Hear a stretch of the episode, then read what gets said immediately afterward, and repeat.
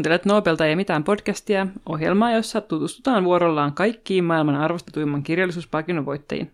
Tällä kertaa me jutellaan Bob Dylanista, ja hän onkin erikoinen Nobelisti, koska hän on ainoa, joka on saanut Nobelin laululyriikoistaan.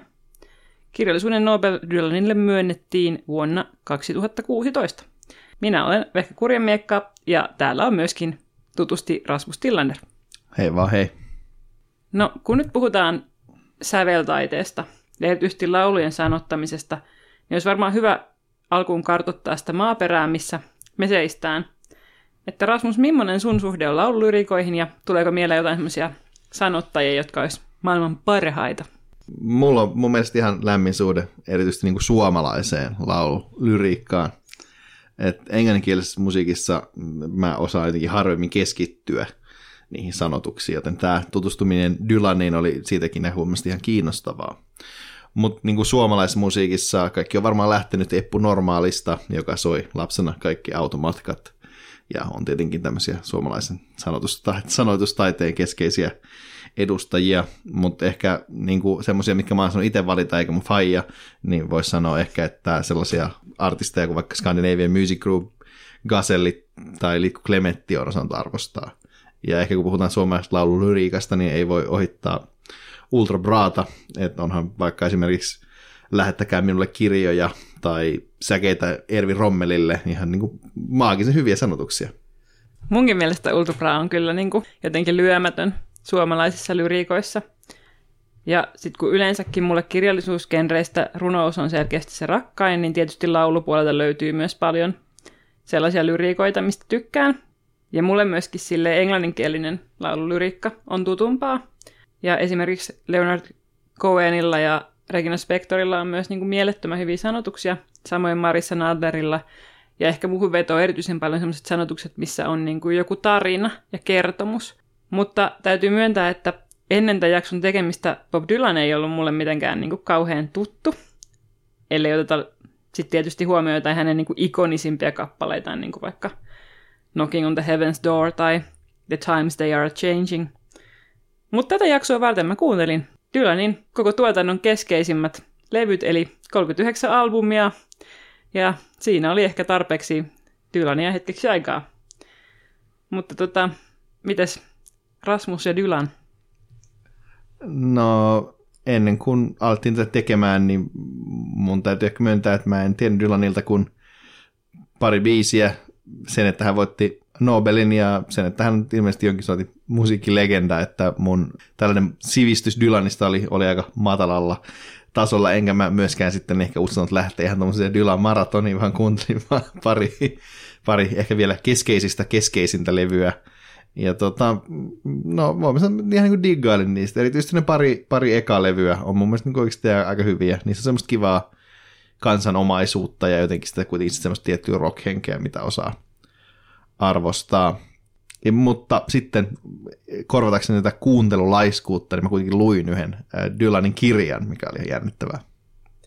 Me ollaan rakennettu tämä jakso siten, että me ollaan ujutettu tänne keskustelun lomaan mainintoina Dylanin kappaleita, joiden voidaan katsoa olevan jollain tavalla niin kuin keskeisiä hänen tuotannossaan. Ja jos teitä jää niin kuin Dylanin musiikki hirveästi kiinnostamaan, tai vaikkei kiinnostaskaan, niin Spotifysta löytyy sitten tätä jaksoa varten tehty soittolista nimeltä Bob Dylan tai ei mitään. Aika nokkela juttu. Mutta siirrytäänpä sitten pidemmittä puhetta Dylanin elämään.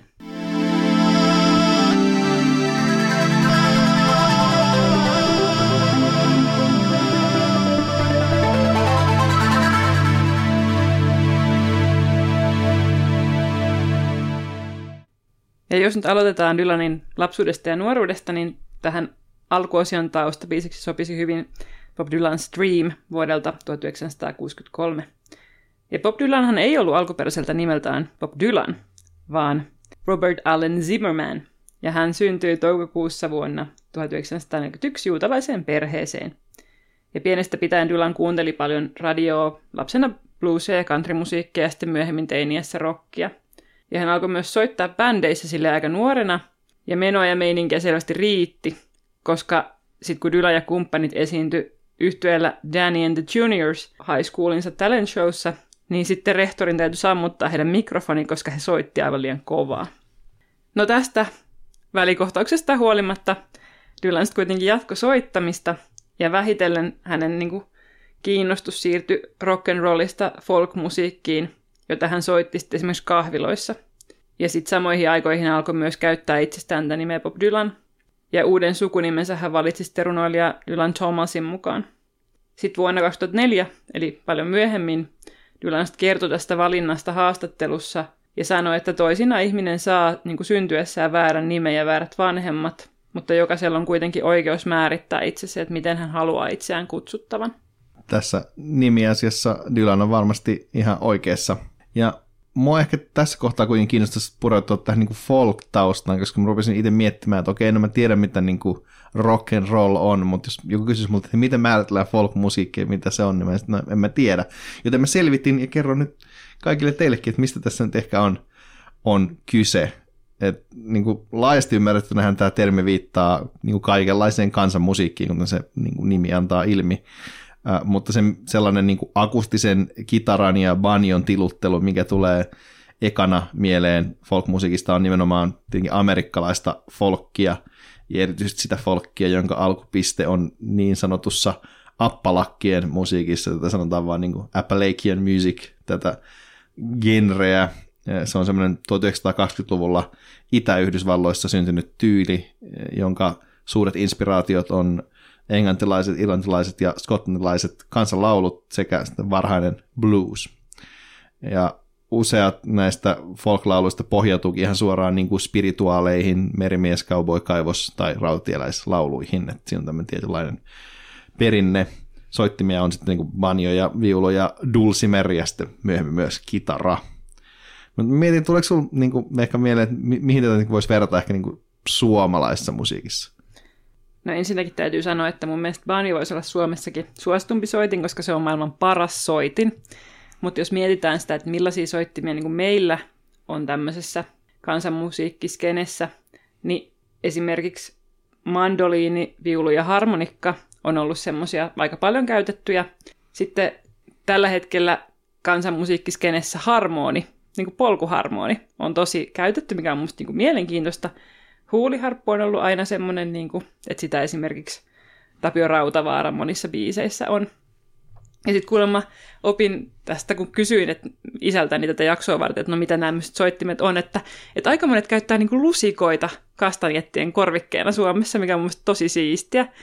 Mutta meillähän on niin kuin, kansanmusiikki on ollut niin kuin vuosia nuorisonkin keskuudessa nousussa, että nuoret aikuiset soittaa paljon kansanmusiikkiyhtyeissä ja harrastaa kansantanssia, sitten meillä on niin kuin oma festari sille Kaustinen – ja sitten ehkä vanhempana esimerkkinä, niin meillä on hyvin voimakas pelimannikulttuuri, missä sitten taas niin kuin on ollut tämmöisiä pelimanniyhtyeitä. Mutta ihan samantyylistä kuin toi folkmusiikki, niin sitä ehkä lähimmäksi menee just jotkut niin kuin rautavaarat, jotka on niin kuin tehnyt semmoisia kiertolaislauluja.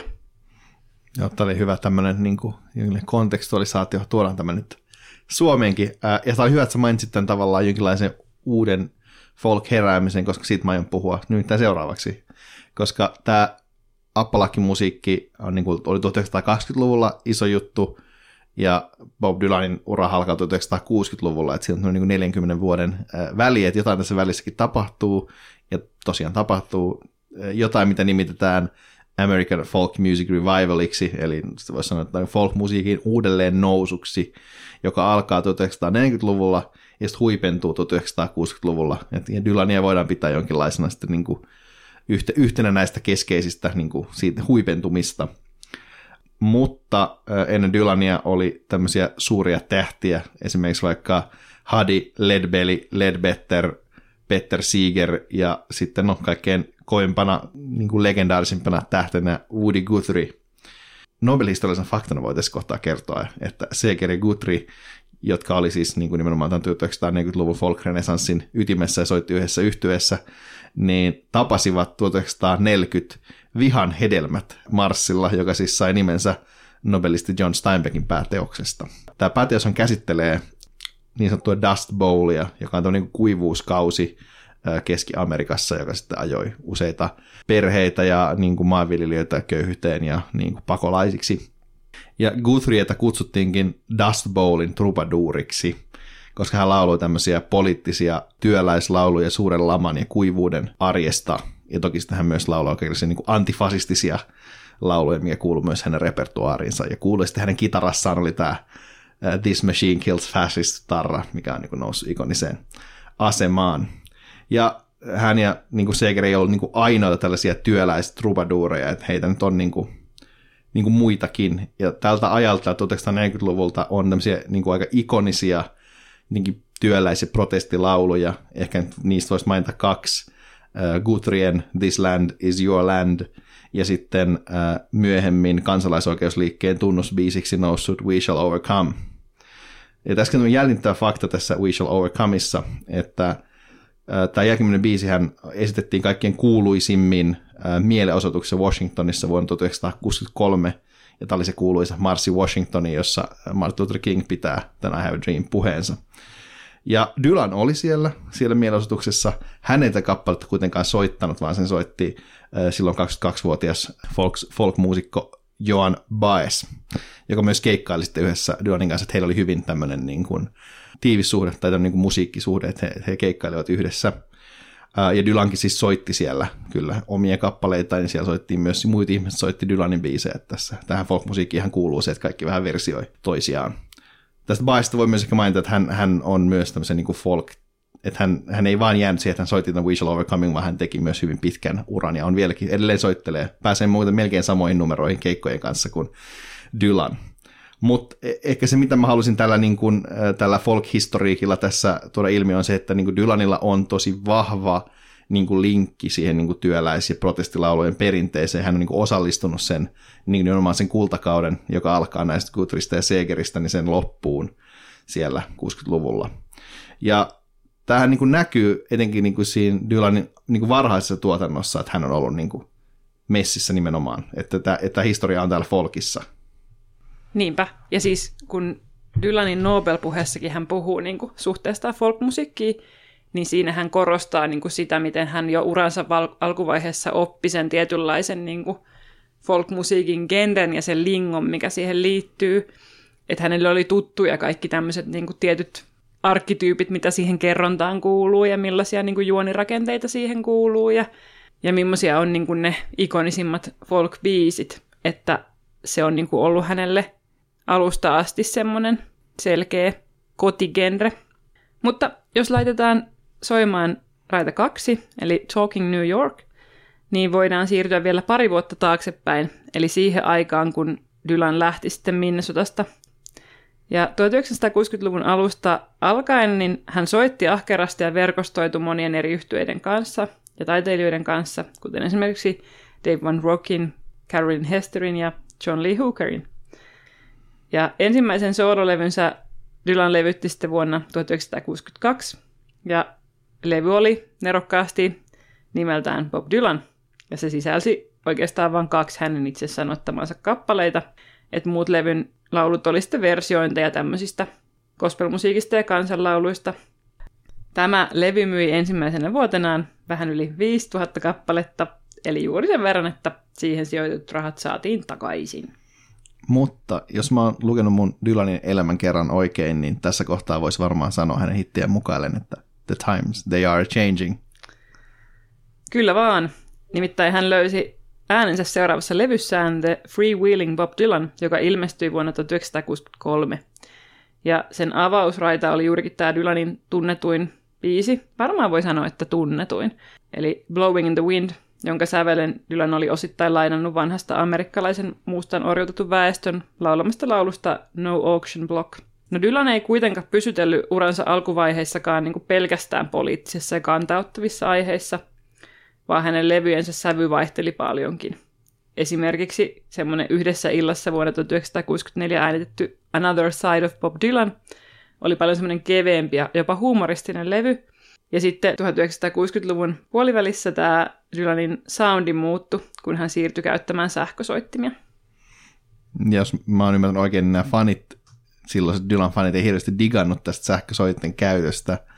Ja tavallaan niin jos ajattelee sitä aikaa, niin se on ihan ymmärrettävää, ei pelkästään sitä, että musiikkifanit on aina silleen, että kyllä se oli ennen kunnollista, vaan myös se, että niin kuin, folkmusiikki on ollut tässä traditiossa on tietyllä tavalla epäkaupallista, ja sitten jotenkin tämmöinen niin sähköistäminen edustaa nimenomaan jotenkin sit sitä kaupallista puolta, että se ei olekaan enää semmoista niin kansanläheistä. Ja jotenkin sitten kun tämä yhdistyy vielä nimenomaan tällaiseen siirtymiseen niin ei-poliittisiin sanotuksiin, niin sitten tässä on niin kuin ihan valmiina tämä syytös, että Dylan on vaan niin kuin sellout. Ja sitten 1966 Dylan joutui niin kuin moottoripyörän onnettomuuteen ja sitten mursi siinä niskansa. Ja sen jälkeen hän sitten vetäytyikin hetkeksi pois parrasvaloista, eikä esimerkiksi keikkailut tai esiintynyt julkisuudessa melkein kahdeksaan vuoteen. Mutta sen sijaan hän kyllä äänitti edelleen uutta musiikkia, ja noihin aikoihin Dylanin sanotusta alkoi saada vahvasti juutalaiskristillisestä perinteestä semmoisia ammentavia sävyjä. Tämä kuulostaa sille aika jännittävältä kehitykseltä. Ja sitten ilmeisesti se paluu keikkalavoille on sille snadisti levoton. No kyllä. että 1970-luvulla Dylan alkaa taas keikkailla, ja hänen levyt saa aika silleen vaihtelevia arvioita. Ja se ei ole ehkä silleen mikään yllätys, koska kun hän niin kokeilee kaikenlaista, niin sitten se myöskin väistämättä jakaa mielipiteitä. Ja ne keikkikokemuksetkin oli aika vaihtelevia, koska Dylanilla oli tapana muuttaa laulujensa sanotuksia ja sovituksia mielensä mukaan, ja tämä itse asiassa on sellainen tapa, mikä hänellä on niin edelleen. Ja 70-luvun loppupuolella Dylan sitten kääntyi evankeliseen kristinuskoon, ja se näkyykin hetken aikaa sitten kaikessa hänen musiikissaan. Ja tästäkään, ja esimerkiksi Dylanin tavasta pitää herätyssaarnoja niin kuin rockkeikoillaan, niin hänen fanit ei ihan hirveästi tykänneet. Mutta sitten 1980-luvulla Dylan totesi, että ei tämä nyt ehkä toimi, ja palasi juurilleen, ja kokeili kuitenkin sitten välissä jotain räppäämistä yhdellä intro, niin kuin yhden laulun introssa, ja teki kantauttavia sanotuksia, että hänellä on tavallaan ollut tämmöinen niin aaltoliike, että hän on keksinyt jotain uutta ja tehnyt sitä, sitten todennut, että tämä nyt ehkä toimi, palannut hetkeksi siihen vanhaa ja sitten taas tullut joku uusi villitys. Ja jotenkin tätä tämmöistä niinku, niinku luovaa sekoilua täytyy niinku arvostaa, että et tässä on niinku vahva nimenomaan kokeiluhalua, mikä Dylanin selvästi on messissä siinä, mitä hän tekee. Et Dylanhan on tunnettu nimenomaan siitä, että hän niinku, on aina niinku lainannut tosi paljon kaikenlaisista erilaisista niinku lähteistä ja yhdistellyt niitä sitten luovasti ja se niin kuin näkyy myös tässä ja sitten niin kuin siinä, että on vähän sitä ja sitä ja tota ja tätä ja tota ja välillä väräpätään ja välillä tehdään mitä kaikki. Mutta ei mennä vielä ehkä siihen niin kuin tyylianalyysiin vielä, koska Dylan elämänkertaa, jos me ollaan 80-luvulla, taitaa olla vielä muutama vuosikymmen jäljellä. No niinhän sitä on. Tässä välissä voisin ehkä sen verran kommentoida, että, että tuosta lainaamisestakin mun mielestä on hauskaa, että jälleen kerran siinä Dylanin Nobel-puheessa, niin hän käyttää siitä kaksi kolmasosaa siihen, että hän kertoo niin kuin kolmen romaanin juonet, että Nobel-puheensakin sisällön hän on oikeastaan lainannut sitten kolmesta romaanista, jossa on bangeri juoni. Mutta tota, 1990-luvulla ilmestyi muutama semmoinen elämäkerta, jossa puitiin muun muassa Dylanin ryyppäämistaipumuksia, jotka hän kylläkin itse kiisti. Ja sitten hän sai silloin jo Grammy Lifetime Awardin, ja valitteli haastatteluissa sitä, että olisi halunnut kirjoittaa omaperäisempiä biisejä, mutta sitten Sony halusi vain hittejä. Sitten Dylan ehti myös esiintyä Paavi Johannes Paavali toiselle, joka puolestaan piti sitten improvisoidun saarnan tästä Dylanin kappaleesta Blowing in the Wind. No jos nyt verrataan Dylanin pitkää uraa, niin 2000-luvulla hän ei sitten tehnyt mitään kauhean erikoista, mitä nyt kirjoitteli enemmän biisejä elokuviin ja palasi hetkellisesti takaisin gospelmusiikin pariin. Lisäksi hänen elämästä tehtiin elokuva, I'm Not There, jossa sitten elämän eri puolia näytteli kuusi eri näyttelijää. Ja sitten 2010-luvulla Dylan jatkoi edelleen aktiivista keikkailua ja sanotustyötä, vaikka täytti 70 vuotta. Ja kokoomateoksia ilmestyi ja akateemikot järjesti Dylan seminaareja ja saihan sen Nobelinkin. Ja oikeastaan kaikki on jatkunut sen jälkeen samoilla linjoilla tähän päivään asti, mitä nyt sitten joku tämmöinen pandemia on vähän hillinnyt keikkailua. Mutta tota, Tähän loppuun voisi ehkä todeta, että vuoden 2019 huhtikuuhun mennessä Dylan bändeinen oli soittanut yli 3000 keikkaa. Että kyllähän siinä on sinällään niin kuin hommaa, etenkin kun hänellä oli kuitenkin se melkein kahdeksan vuoden tauko keikkailusta jossain kohtaa.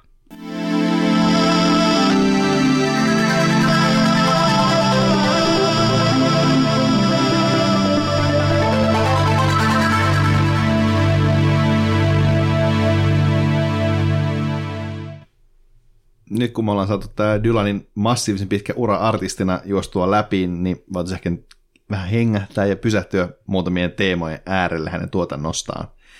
Ja jos nyt aloitetaan, kuten niin kuin mun mielestä 1960-luvulla aloittaneen artistin kohdalla on osuvaa, niin politiikasta.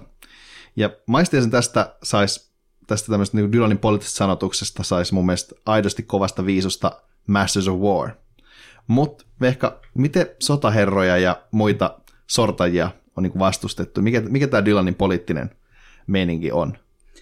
No erityisesti uransa alkupuolella hän oli niin selkeästi poliittisesti aktiivinen. Et esimerkiksi kun häntä pyydettiin The Ed Sullivan Showssa olemaan esittämättä protestilauluaan Talking John Birch Paranoid Blues, niin hän päätti viime hetkellä, että hän ei niin kuin esiinny koko ohjelmassa ollenkaan. Sitten hän osallistui erilaisiin mielestuksiin, joissa vastustettiin esimerkiksi rotusortoa tai puolustettiin kansalaisoikeuksia. Sitten uransa alkuvaiheessa hänen biiseissä oli usein poliittinen sävy, ja hänen niin kuin, tunnetuimmista kappaleista esimerkiksi The Times They Are Changing edustaa juuri tällaista Dylania. Mutta hänen poliittinen aktiivisuus ei kuitenkaan kestänyt sellaisenaan ihan kauhean pitkään, koska hän alkoi kokea, että ne protestiliikkeet oli niin kuin liian kahlitsevia – ja että häntä yritettiin jopa manipuloida, että hänestä koitettiin hyötyä, kun hän oli niin kuin muusikko. Ja sitten myöhemmin hän olikin aika niin kuin oikukas ja omaehtoinen kannanotoissa ja ennakoimatonkin. Tästä ehkä kertoo sekin, että kun hän niin kuin yhtäkkiä alkaa pitää jotain herätyssaarnoja keikoillaan ja näin. Mutta hän ei kuitenkaan niin kuin missään vaiheessa hylännyt tätä poliittisuutta ja kantaauttavuutta, ja voidaan ehkä todeta, että hän on koko uransa ajan nostanut aina semmoisia asioita esille, mitkä ollut hänen mielestään jotenkin olennaisia. Joo, mä törmäsin tässä, kun mä pohdin tätä poliittisuutta Dylanissa, niin tämmöiseen kiinnostavaan kommenttiin Dylanin elämänkerran kirjoittaneelta Lee Marshallilta, että niin kuin oikeastaan jo Dylanin varhaistuotannossa on niin kuin näkyvissä ne asiat, jotka tulee ajamaan hänet niin kuin pois tästä folk-laulun työläisperinteestä. Et jos vertaa vaikka tähän Woody Guthriein, joka puhuu asioista aina niin kuin yhteisön tasolla, niin Dylan käsittelee niitä, näitä asioita tosi yksilöllisesti ja jotenkin hänen laulujensa niin kuin sanotukset jopa näissä niin kuin protestilauluissa on jotenkin synkkiä ja symboliikan peittämiä, tavallaan niin kuin silleen taiteellisempia, että niistä puuttuu se tavallaan se jotenkin, tai niissä, on, niissä yritetään olla luovempia, eikä vaan niin kuin esittää jotain tiettyä poliittista kantaa. Ja tämä näkyy aika selvästi, jos katsotaan vaikka tätä Dylanin ehkä isonta hittiä, Blowing in the Wind. Sehän on siis niin kuin sodan vastustuslaulu myös, mutta toisin kuin ehkä jos ajattelisi jossain toisessa biisissä, niin siinä toisessa biisissä laultaisi ehkä, ehkä siitä, että vedetään sortajaa turpaan tai seistään niin kuin yhdessä rintamassa niin kuin tätä, niin kuin, niin kuin rauhan puolella, niin mitä Dylan kirjoittaa, että no, no vastaukset tähän on niin kuin puhaltaa tuulessa. Ajattelet sä, jos mä kysyn niin kuin tälleen rehellisesti sulta, että, että onko tämä niin kuin Dylanin poliittinen aktiivisuus, niin mihin se oikeasti kohdistuu? Mitä hyötyä siitä on tämmöisestä tavallaan niin kuin että miettikää nyt itse niitä vastauksia sitten. No mä en nyt oikein, tähän on vaikea vastata. Siis tämä on muista tyypillistä niin 1960-luvun Yhdysvalloille, että siellä niin vastustettiin vähän kaikkea, mutta ei sitten oikein ollut silleen niin mitään ihan selkeää, selkeää vastausta. Ehkä haluttiin välttääkin myös sellaista jotenkin vastausten antamista, niin ehkä tässä nyt oli vaan nimenomaan se, että tämä juttu on niin paha, ja ehkä jotenkin en mä tiedä, muutosta on tuulessa, mutta mikä, mihin se vie en mä halua sanoa, kun se on kahlitsevaa ja tiedätkö, niin kuin se ei sovi mun taiteelliseen visioon. Niin, mikä siinä? Ei ehkä silleen itseäni vakuuta, mutta on vakuuttanut aika monia muita tämä biisi. Niin, enkä mun mielestä niin se biisi on missään määrin niin kuin huono, ja mä, mä myös siihen, jos ollaan rehellisiä, niin ajattelen myös, että usein, niin kuin, vaikka jos puhutaan uskonnosta, niin uskonnosta puhuminen on vakuuttavampaa silleen niin kuin, ei niin suoraan, että jos puhutaan vain, että Jeesus pelastaa, niin se ei sitten välttämättä ihan silleen kosketa silleen samalla tavalla kuin jos se tehdään jotenkin silleen hienovaraisemmin. Mutta tämä on politiikan kohdalla mun mielestä aika vaikea juttu. Niin kuin, ja, ja, tästä voidaan nyt arvioida, että toimiiko tämä vai ei. Et toisaalta niin kuin, onhan Blowing the Wind aika ikoninen, mutta sitten mietitkö sitä niin sodanvastuslauluna, vaikka siinä on ne kysymykset siitä, että kuinka paljon pitää tapahtua ja sitä, että rauha tulee, niin no ei välttämättä toi on mun mielestä niin kuin hyvä pointti. Ja, ja ylipäätään tavallaan mm, ehkä, ehkä Dylan on niin semmoinen porttihuume kovempaan tämmöiseen poliittiseen musiikkiin ja kamaan. Että et sitten kun sitä kuuntelee, niin voi alkaa miettiä näitä kysymyksiä ja sitten löytää sen oikein, tai niin kuin, ei välttämättä oikeita, mutta tavallaan sen niin kuin tavan ja sen vastauksen, mitä kokee, että että on itselle se, mihin haluaa uskoa niistä jostain muusta artistista. Näin se voi olla. Mutta tässä kohtaa mulla on myös ehkä, ehkä sanottava, että vaikka mulla on pari kertaa niin kuin sanottu Blowing in the Windia Dylanin isoimmaksi hitiksi, niin mä en ehkä oikeasti pysty koskaan olemaan sitä mieltä, vaan mun päässä tulee aina olemaan Knocking on the Heaven's Door, koska yläasteella tämä oli mun musiikinopettajan lempikappale, ja sitä hoilattiin aivan jokaisella musiikkitunnilla yleensä vielä useampaan kertaan, niin mä en niin osaa laskea, kuinka monta kertaa mä oon laulanut sen kappaleen tietenkin nuotin vierestä. Mutta tosiaan, jos siirrytään nyt tästä kontroversiaalisesti aiheesta toiseen, mä vähän vihjasin tälle jo, siirrytään politiikasta uskontoon, millaisia taivaallisia portteja Dylan ajatteli kolkuttelevansa? No, kuten aiemminkin todettiin, niin hänen sukutausta oli juutalainen, ja jo varhaisessa vaiheessa hänen sanotuksessaan oli niin kuin vaikutteita. Mutta hänen musiikilliseen uraan mahtui hyvin monta erilaista vaihetta, jotka he- heijastelee sitä Dylanin hengellistä heräämistä. Erityisen selvästi toi kääntymystä seurannut evankelioiva jakso. Mutta sitten hän etääntyi evankelista liikkeestä ja palasi jossain määrin juutalaisuuden pariin. Ja sitten toisaalta vuonna 1997 Dylan sanoi, että laulut on hänen filosofiansa ja uskontonsa, ja eikä hän halua nojata kenenkään niin rabin tai saarnaan tai opettajan sanoihin. Ja sitten hän kuitenkin myöhemmin sanoi, että jossain haastattelussa niin viittasi Jumalaan tai johonkin korkeampaan voimaan. Eli hyvin tämmöinen perinteinen taiteilijan tapa suhtautua uskontoon, että se hänen suhde muuttuu ja sitten hän puhuu aina siitä, mikä on kullonkin niin kuin pinnalla. Tämä kostaa vähän samalta kuin tämä niin kuin, suhtautuminen tähän politiikkaan. Että jotenkin innostus on hyvä, kahleet on huono. Et, niin kuin tosi tämmöistä jo taiteilijamaista. Et, mitähän muuta tästä nyt voisi sanoa, mutta kiinnostavaa, että Dylanilla on tämmöisiä erilaisia uskonnollisiakin hengellisiä vaiheita uransa aikana. Joo, mun mielestä se on sillä tavalla niin kuin virkistävää, että kun niin kuin tämmöinen hahmo on niin pinnalla, niin sitten se ehkä niin kuin lisää myöskin sellaista suuremman yleisön avarampaa suhtautumista tämmöisiin asioihin. Mutta Bob Dylanin taiteellinen repertuari ei kuitenkaan niin kuin rajoittunut pelkästään säveltämiseen ja sanottamiseen, vaan hän on myös maalannut tauluja ja kirjoittanut runoutta. Ja sitten hänen taidetta on ollut esillä gallerioissa ja taidenäyttelyissä ympäri maailman, ja hän on julkaissut kahdeksan kokoelmakirjaa, jotka on sisältäneet hänen maalauksia ja piirroksia. Mutta pakko kyllä todeta, että tämmöisissä tapauksissa mua jotenkin aina mietittää se, että missä määrin se säveltaiteilija tai kirjailija on niin kuin aidosti hyvä kuvataiteilija, ja missä määrin hänen asemansa vaikuttaa siihen, että hänen annetaan vähän harrastella sitä ja sitten sitä pidetään kuitenkin taiteena. Mitäs tästä ajattelet? No niin, ei se sanottavaa, että Dylanilla on ainakin niin kuin hyvä soundtrack, kun hän niin kuin on duunannut maalauksiaan, koska yksi hänen kuuluisimmista biiseistä on myös vuonna 1971 julkaistu biisi When I Paint My Masterpiece, mikä on niin kuin hauskaa. Mutta jos, jos näitä maalauksia katsoo, niin ne on aika, no mä tiedän, geneerisiä. Niissä ei ole sille oikein mitään kiinnostavaa, niin sitten jotenkin puuttuu semmoinen, niin kuin, ei sille, että ne olisi niin huonosti maalattuja, että et, ei mua nyt haittaisi, että et semmoinen olisi mun seinällä, mutta ei ne nyt niin kuin, myöskään oikein sykähdytä, että niissä ei ole mitään sellaista, niin kuin, että se taiteellinen visio ehkä puuttuu. Mutta varmaan ne sopii hyvin niin kuin, siis biisien kuvitukseksi. Mua on kyllä haittaisi, jos mulla olisi semmoinen seinällä, koska mun mielestä taiteen, niin kuin, jos, jos ottaa kotiin jotain taidetta, niin kyllä se nyt hyvänä aika pitää olla semmoista taidetta, mistä pitää, joka niin kuin aidosti puhuttelee. Että en nyt jaksaisi katella seinällä jotain Dylanin yhden tekevää taulua. Mutta tota, hän on siis tehnyt kyllä kaikenlaista, eikä ole mikään ihme, että yksi hänen kovimmista biiseistään on Like a Rolling Stone. Ja kuvataiteen lisäksi hän Dylan on julkaissut myös yhden runoteoksen. Mutta ennen kuin mennään siihen, niin kelataan vähän niin kuin taaksepäin tässä Nobel-podcastissa. Nimittäin Rasmus kertoi meidän ensimmäisessä jaksossaan, että hän teki valtiotieteellisen gradunsa beat-runoilijoista, mutta siitä ei ole nyt mitään hyötyä tässä Nobel-podcastissa, koska kukaan beat ei ole voittanut Nobelia.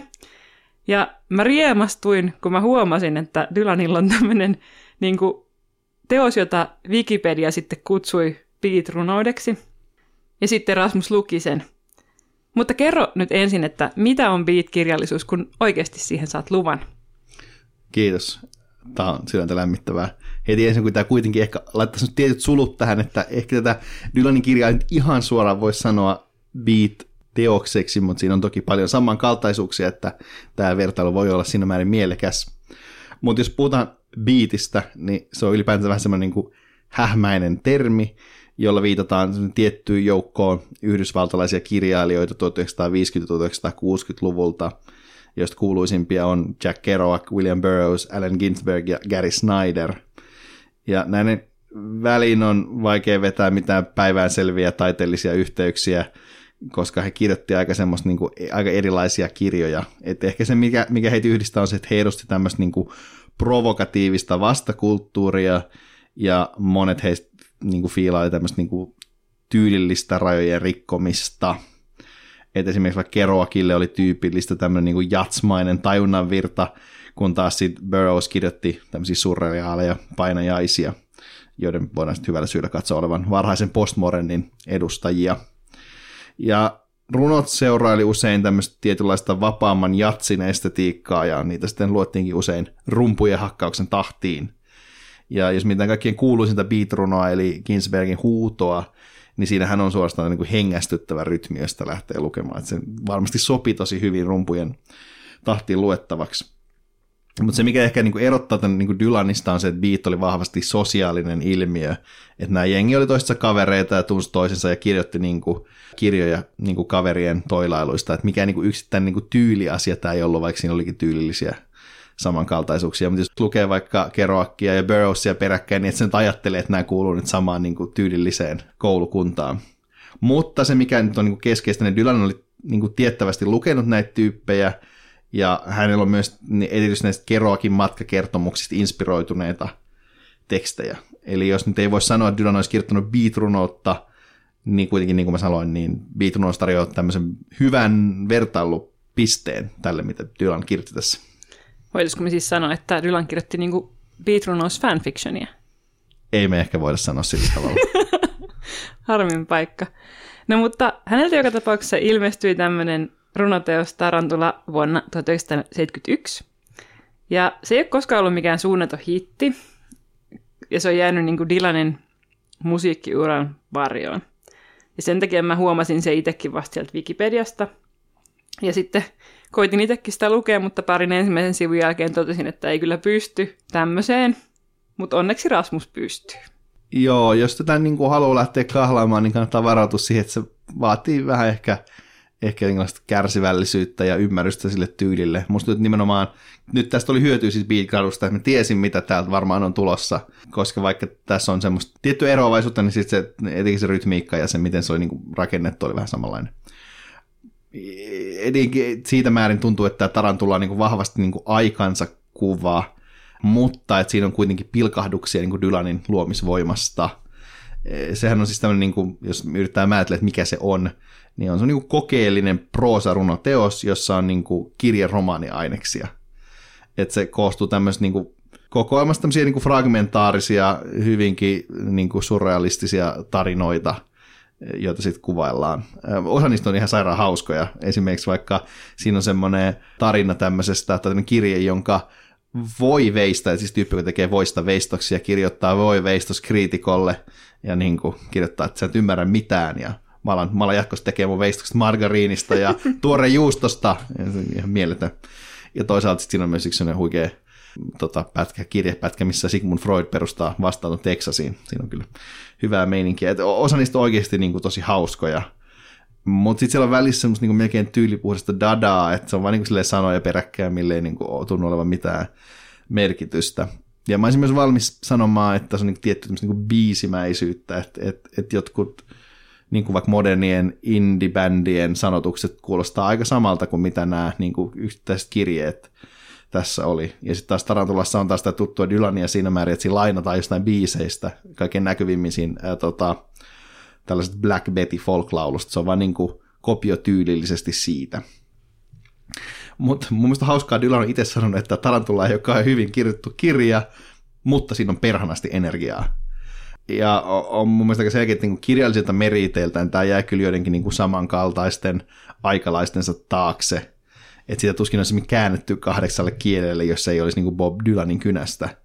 Ja tota, jos mun pitäisi niin kuin verrata tätä johonkin niin kuin biitissä, että mihin, mitä, mitä tätä kaikkein lähimmäksi niin kuin tyylillisesti, niin tässä on jotain samanlaista kuin, niin kuin Lawrence Ferlingetin tai Alan Ginsbergin jossain niin kuin runoissa. Ehkä sitten Fellingetiltä on se tarinallisuutta ja sitten taas Ginsbergilla on semmoista niin tiettyä takovaa rytmiä. Rytmistä oli musta hauskaa, kun mä kuuntelin Dylanin sen Nobel-luennon, jossa hän siis lukee tälleen spoken wordina sen luennon, niin siinä oli oikeastaan aika samanlainen rytmi kuin tota, mitä mä ehkä tässä Tarantullassa näin, että siinä on semmoista tietynlaista tajunnan virallisuutta. Ja sitten siinä oli myös yksi tosi absurdi kohta siinä luennossa, missä, Dylan vaan luettelee jotain juttuja, ja se kuulosti siltä, että se voinut olla keskellä tätä Tarantullaa. Sitten tätä, kun mä luin jotain tästä niin analyysiä tästä, niin on myös verrattu niin kuin William Burroughsin alastomaan lounaaseen, mikä on aika kaukaa haettu, että niissä on niin kuin samaa kaoottisuutta, että tämä, mutta mut muuten tämä on niin kuin venytystä. Et jos mun pitäisi sanoa, mitä niin kuin romaania lähimmäksi tämä tulee, niin mä sanoisin ehkä, että se olisi Richard Brodiganin, jota sanottiin viimeiseksi biitiksi, niin hänen 1967 julkaistuun kirjaansa Taimen, Taimenen kalastusta Amerikassa. Siinä on semmoista samanlaista kevytmielistä ja vakavamielistä sekoittavaa tämmöistä niin kuin surreaalia proosaa, missä tapahtuu kaikkea tosi omituista ja missään ei oikein mitään järkeä. Mutta sillä siitä sitä on ihan kiva lukea. Toki mun mielestä taiminen kalastusta Amerikassa on parempi kuin Tarantula, jos nyt näinkin näin voi sanoa näin Nobel-voittajan kohdalla. Ja ehkä vielä se tästä Tarantulasta, että tämä ei kuitenkaan ole mitenkään niin kuin ihan super irrallinen niin kuin tekele, että, että ei nyt ole vain joku juttu, minkä Dylan teki ja sitten niin unohti, vaan tätä samanlaista poetiikkaa löytyy useista hänen kappaleistaan. Et erityisesti jos katsotaan vuoden 1965 levyä Highway 61 Revisited, niin se estetiikka on tosi samanlaista. Et esimerkiksi vaikka kappaleet Ballad of a Thin Man ja Desolation Row on sellaisia tarinoita, jotka on luoltentaan niin tosi absurdeja ja niissä tapahtuu asioita, missä ei ole mitään järkeä. Se, se rytmiikka on samanlainen. Mutta jos yksi biisi pitäisi kuunnella tästä niin kuin tämmöistä Dylanin surreaalisanoituksista, jotka muistuttaa Tarantullaa, niin mä kuuntelisin Äh, Free Willin levyltä löytyvän Tolkien World War III Bluesin, jossa siis se viemärissä asuva mies joutuu psykiatrille, koska hänen päässään on kolmas maailmansota. Kaunista. Ja mun mielestä myöskin kaunista, että tämä sun luento kesti seitsemän puoli minuuttia. Se oikeasti lämmittää mun sydäntä. Ei olisi mitään sarkasmia, vaan se, että Rasmus pääsi puhumaan Beatrunoudesta. Tulee varmasti olemaan tämän Nobel-podcastin suuria hetkiä. Ähm, mutta meidän niin kuin, Dylan soittolista viimeinen biisi on Million Dollar Bash, ja miksi? Kerro. No mä päättelisin siitä, että me tehdään Nobel-podcastia, että tämä on viittaus niihin noin kahdeksan miljoonan kruunuun, jotka Nobel-voittaja kuittaa Ruotsin akatemialta, kun Nobeli voittaa. Nerokkaasti päätelty. Ja kuten tosiaan tässä jaksossa jo parin kertaa mainittu, niin Dylanille myönnettiin Nobel, ja se tapahtui vuonna 2016. Mutta sitten vaikka lehdistö villintyi tästä heti, niin Dylan sen sijaan ei itse niin kuin kommentoinut asiaa mitenkään kahteen viikkoon. Ja sen takia spekuloitiin muun muassa sitä, että kieltäytyykö hän nyt siitä palkinnosta, onko hän kuollut vai mitä ihmettä. Mutta sitten kaksi viikkoa sen, kun Akatemia oli palkinnosta ilmoittanut, niin Dylan ilmoitti, että hän ottaa palkinnon vastaan ja totesi siinä kohtaa, että sen saaminen oli uskomatonta ja ihmeellistä ja jotain semmoista, mistä kukaan tuskin osaisi edes unelmoida, niin voi miettiä, että onko Dylan miettinyt kaksi viikkoa sitten vastausta. Mutta Nobel-juhliin hän ei kuitenkaan osallistunut, koska hänellä oli muita sovittuja menoja, ja hänen kiitospuheensa kesitti sitten hänen puolestaan Yhdysvaltojen Ruotsin suurlähettiläs. Ja myöhemmin Dylanin palkintoseremoniakin pidettiin yksityisesti, eikä sinne paikalle kutsuttu yhtäkään median edustajaa. Ja kaiken kaikkiaan niin kuin vaikutti siltä, että, että Dylan ei ihan hirveästi sit Nobel-palkinnosta ainakaan niin kuin julkisuudessa piitannut. Palkinnon ehtona olevan Nobel-luentonsakin hän toimitti akatemialle vasta viisi päivää ennen kuin siinä oli deadline. Heillä on siis sillä tavalla, että mä en muista, onko se puoli vuotta vai mikä se tarkka aika on, mutta se pitää niin kuin siihen mennessä toimittaa se Nobel-luento. Ja sitten hän niin kuin melkein myöhästyi siitä. Mutta täytyy kuitenkin todeta, että se Nobel-luento on sitten oikeasti niin kuin hyvää kamaa. Ja se kannattaa ehdottomasti nimenomaan kuunnella, koska se on sellaista pienon pimputuksen säästyksellä olevaa vuodatusta. Joo, mun mielestä oli, mun mielestä oli mä kuuntelin se eilen illalla, mun mielestä se oli kivaa, kivaa kuunneltavaa. Siis e- edes, ihan vaan siis, vaikka ei kuuntelisi yhtään mitä Dylan sanoo, niin se miten se on esitetty, niin huomaa, että se on niin kuin, tavallaan laulaja tavallaan lukee nyt silleen niin kuin, itse kirjoittamaansa tekstiä jotenkin, että siinä on semmoista tietynlaista niin kuin miellyttävää kuunneltavuutta, mikä oli mun mielestä ihastuttavaa. Mutta tämähän on ihan totta, että, että tätä kritisoitiin aika paljon tätä Dylanin valintaa monestakin näkökulmasta, sekä siitä näkökulmasta, että onko nyt Dylan niin oikea kohde sille, koska hänet on palkittu niin monta kertaa, ja hän on, niin kuin, hän on saanut myös niin kuin, jo kerran niin kuin, Ruotsin kuninkaalta jonkun kunniamitalin ja jostain musiikkijutuista, että hän on niin kuin, maailman tähti, että mihin, mihin, mitä niin kuin, Nobelilla on väliä hänen niin kuin, palkintokaapissaan. Mutta toisaalta sitten taisi joku jotain niin tosi freesi valinta. Tästä voidaankin sitten siirtyä Dylanin Nobel-perusteisiin.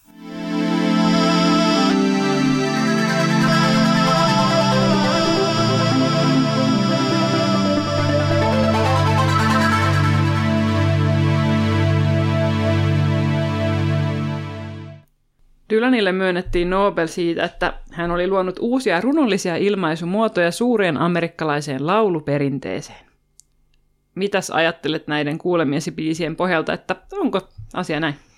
Siis varmaan hän on luonut jonkinlaista uutta, uutta perinnettä. Et, et, etenkin jos ajatellaan niitä varhaisia biisejä tai sitä folk-perinnettä, mistä Dylan nousee, niin kyllähän hän teki aika, on tehnyt aika niin ennakkoluulottomasti erilaista – erilaista settiä, kuitenkaan täysin unohtamatta sitä, sitä mistä, hän, niin kuin, mistä hän tulee. Musta on aika kaunista niin kuin se, että komitea päätti palkita tietynlaisen niin modernin trubaduurin, se on ihan kaunista, vähän samalla tavalla kuin he aikanaan palkitsi Dario Fon niin niin kuin modernina narrina, että tässä niin kuin on tämmöinen tietynlainen kunniaosoitus tämmöisille niin kuin taiteen muodoille, jotka usein jää vähän niin kuin syrjään tai tämmöiselle tietynlaiselle korkeakulttuurille siinä määrin.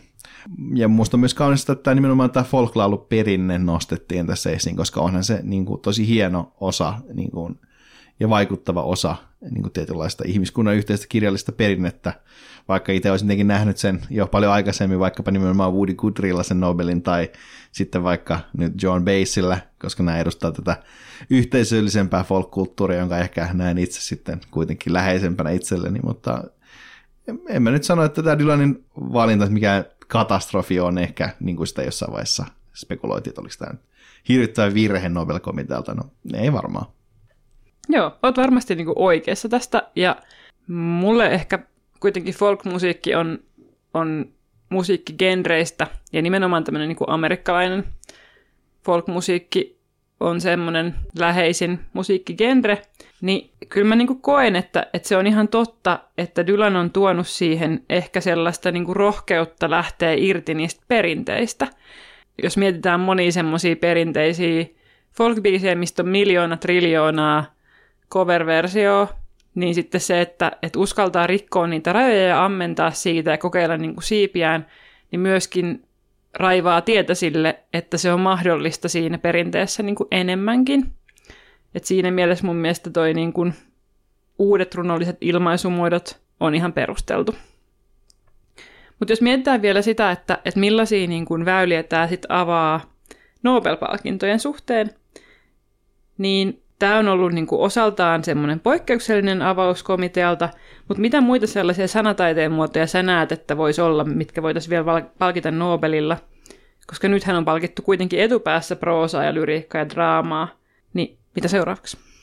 No ehkä sen verran historia kuitenkin, että Ruotsin Akatemiahan on tehnyt joskus tämmöisiä aika ennakkoluottomia valintoja, muutenkin kuin nämä tota, Dylanin ja Dario Foon palkinnot. Esimerkiksi vaikkapa Winston Churchillin palkintoperusteissa mainitaan niin hänen puheensa, mahtipontiset oratoriot, ja tavallaan, että siellä, ja sitten siellä on näitä tietokirjailijoita, jos puhutaan vaikka Svetlana Aleksejevitsistä, joka on kirjoittanut tällaista niin kuin yhteisölähtöistä kirjallisuutta, niin siellä on tehty vähän tällaisia ennakkoluulottomia juttuja, mutta ehkä voitaisiin tehdä useamminkin, että nähtäisiin siellä jotain muutakin siellä tosiaan siellä pitkässä listassa. Ehkä mä haluaisin ainakin nähdä ensin sen, että pakittaisi joskus niin tyylipuhdas esseisti, että sellaisia ei Nobelin historiassa, että siellä on tyyppejä, jotka on kirjoittanut paljon esseitä, mutta kukaan ei ole niin kuin ollut ensisijaisesti esseisti. että se olisi muista niin kuin kiinnostavaa. Toisaalta mä ehkä myös ehkä olisi kiinnostavaa nähdä niin kuin draaman puolelta TV- tai videopelikäsikirjoittaja.